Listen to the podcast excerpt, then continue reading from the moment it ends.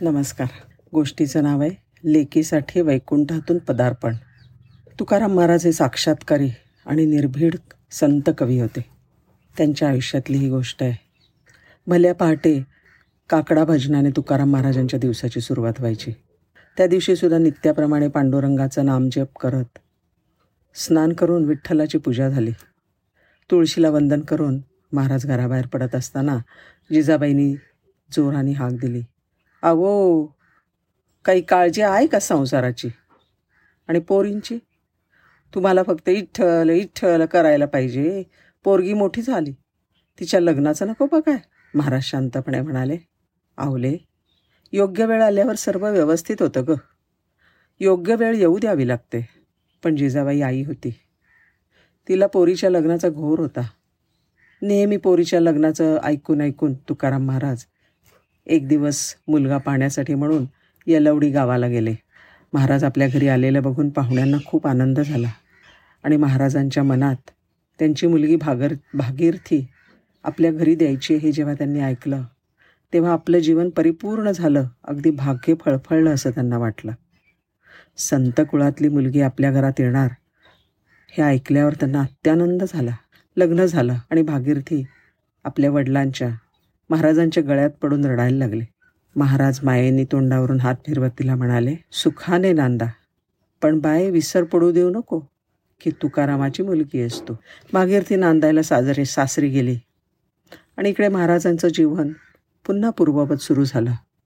विठ्ठलाचं भजन कीर्तन नामस्मरण नित्यसेवा सगळं काही नेहमीप्रमाणे. भागीरथीचं यलवडी गाव जवळच होतं. पण फारसं येणं जाणं नव्हतं. देहूची माळीण भाजी विकायला यलवडीला जायची. तीच ती काय?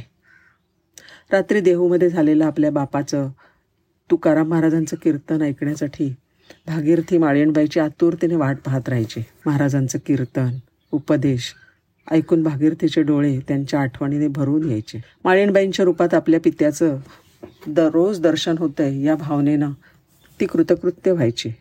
अखेर महाराजांच्या आयुष्यातला वैकुंठ गमनाचा दिवस आला. फाल्गुन वैद्य द्वितीया सोमवार. प्रथम प्रहर प्रातकाळ बीजेच्या दिवशी शेवटचं कीर्तन केलं. गावातल्या सगळ्या लोकांचा निरोप घेतला. भागीरथीला सांगावं वाटलं पण तिला हे माझं वैकुंठाला जाणं सहन होणार नाही. म्हणून तुकाराम महाराजांनी तिला न भेटताच सदेह वैकुंठ गमन केलं. देहू गावचं रत्न गेला. गाव शोकसागरात बुडून गेला. सगळे निश्चल बसलेले. सगळे कामधंदे सोडून काही सुचेच ना. कशात कोणाचं लग्न लक्षच लागेना. पण शेवटी पोट पाण्यासाठी काहीतरी करावं लागतं. माळीणबाई यलवडी गावाला भाजी विकण्यासाठी निघाली.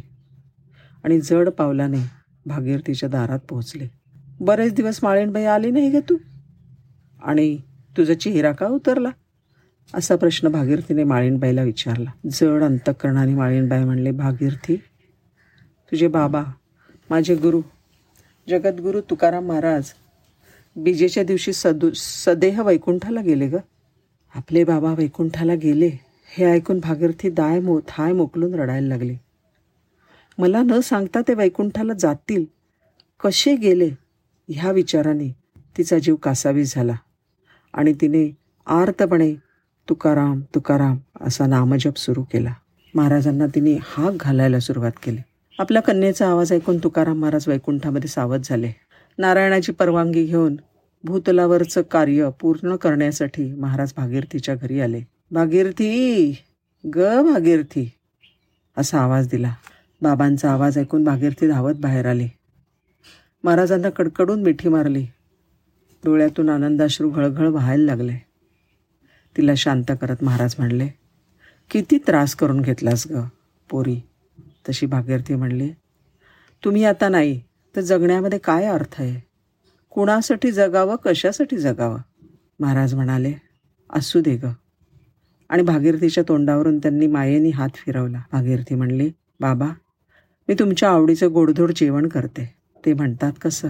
अगं भागीरथी मी आता न जेवणाऱ्यांच्या गावी गेलो आहे आपल्या भागीरथीला त्यांनी मायेनी जवळ घेतलं आणि पुन्हा वैकुंठाला जाण्याची परवानगी मागितली.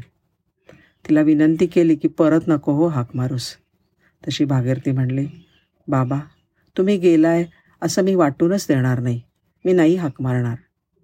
त्यांनी भागीरथीला मनापासून आशीर्वाद दिला. भागीरथीचं जीवन परिपूर्ण झालं. जगद्गुरू तुकाराम महाराज आणि त्यांच्या लेकीचं अलौकिक नात्याचं हे हृदयस्पर्शी उदाहरण आहे. म्हणून असं म्हणतात की बापाचं लेकीवर जरा जास्तच प्रेम असतं.